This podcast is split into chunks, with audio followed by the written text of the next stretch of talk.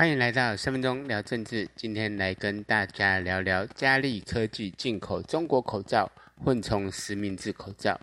上一集聊完怎么当称职的一四五零后，我原本想做一个下集来举几个案例，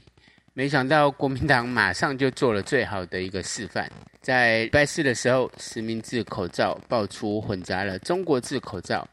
引起了整个社会的轩然大波。媒体当时对供应口罩的嘉利科技老板做了专访。嘉利的科技老板说，他是为了要保护员工，才用中国口罩来作为征用，因为每天做那被征用的十九万口罩实在来不及呀、而且还坚持他所进口的中国口罩比台湾的口罩还好。国民党看到这个新闻，似乎觉得只要是能够打民进党的，就跟着打。于是就有立委帮嘉利的老板喊冤，说他是认真的老板。而国民党的数位诸葛亮还说，民进党在追杀嘉利的老板，质疑整个征用制度是在压榨企业。结果隔天更多的资料被踢爆，嘉利科技的老板之前资遣员工的时候不给资遣费，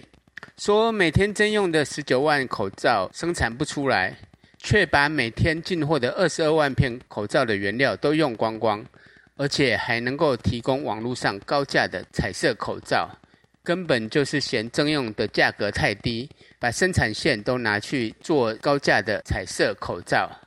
而用低价的中国口罩来应付政府的征用额度。国民党似乎发现风向不对，在礼拜五的时候就改攻击政府监督不力。检讨政府，却不去谴责造假的厂商，这就让人感觉好像是小偷去偷东西。你一方面声援小偷有苦衷，另外一方面却责怪警察没有做好整个防盗，却完全没有谴责小偷偷窃的行为。而记者会又不小心放了大地图炮，把整个口罩国家队说成了是造假国家队，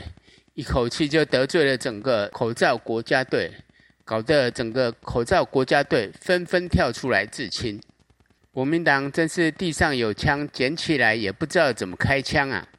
明明可以先定调政府口罩征用出现了漏洞，要求要赶快重惩违规的业者，全面清查是不是还有这样子的害群之马？完全可以收割民众对于混杂中国口罩的一个愤怒跟恐惧。可是国民党却因为第一步踏错了。而失去了整个先机，让总统府跟行政院有机会先表达出严惩跟彻查的决心。国民党不但没有得分，反而是扣分呐、国民党真是典型的负面教材呀、好，我们今天就聊到这里，我们下次见，拜拜。